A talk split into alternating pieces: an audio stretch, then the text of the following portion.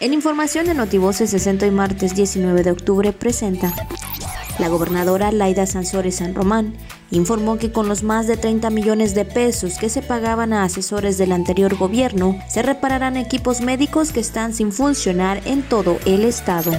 La salud es prioridad para la administración que encabeza la gobernadora Laida Sansores San Román, aseguró la secretaria de Salud Liliana Montejo León en el arranque de las 32 brigadas de extensión de cobertura y fortalecimiento a la atención médica. El Congreso del Estado de Campeche aprobó por unanimidad dos acuerdos reglamentarios para autorizar representaciones en actos y procedimientos estrictamente administrativos y en procedimientos contenciosos ante autoridades jurisdiccionales, locales y federales.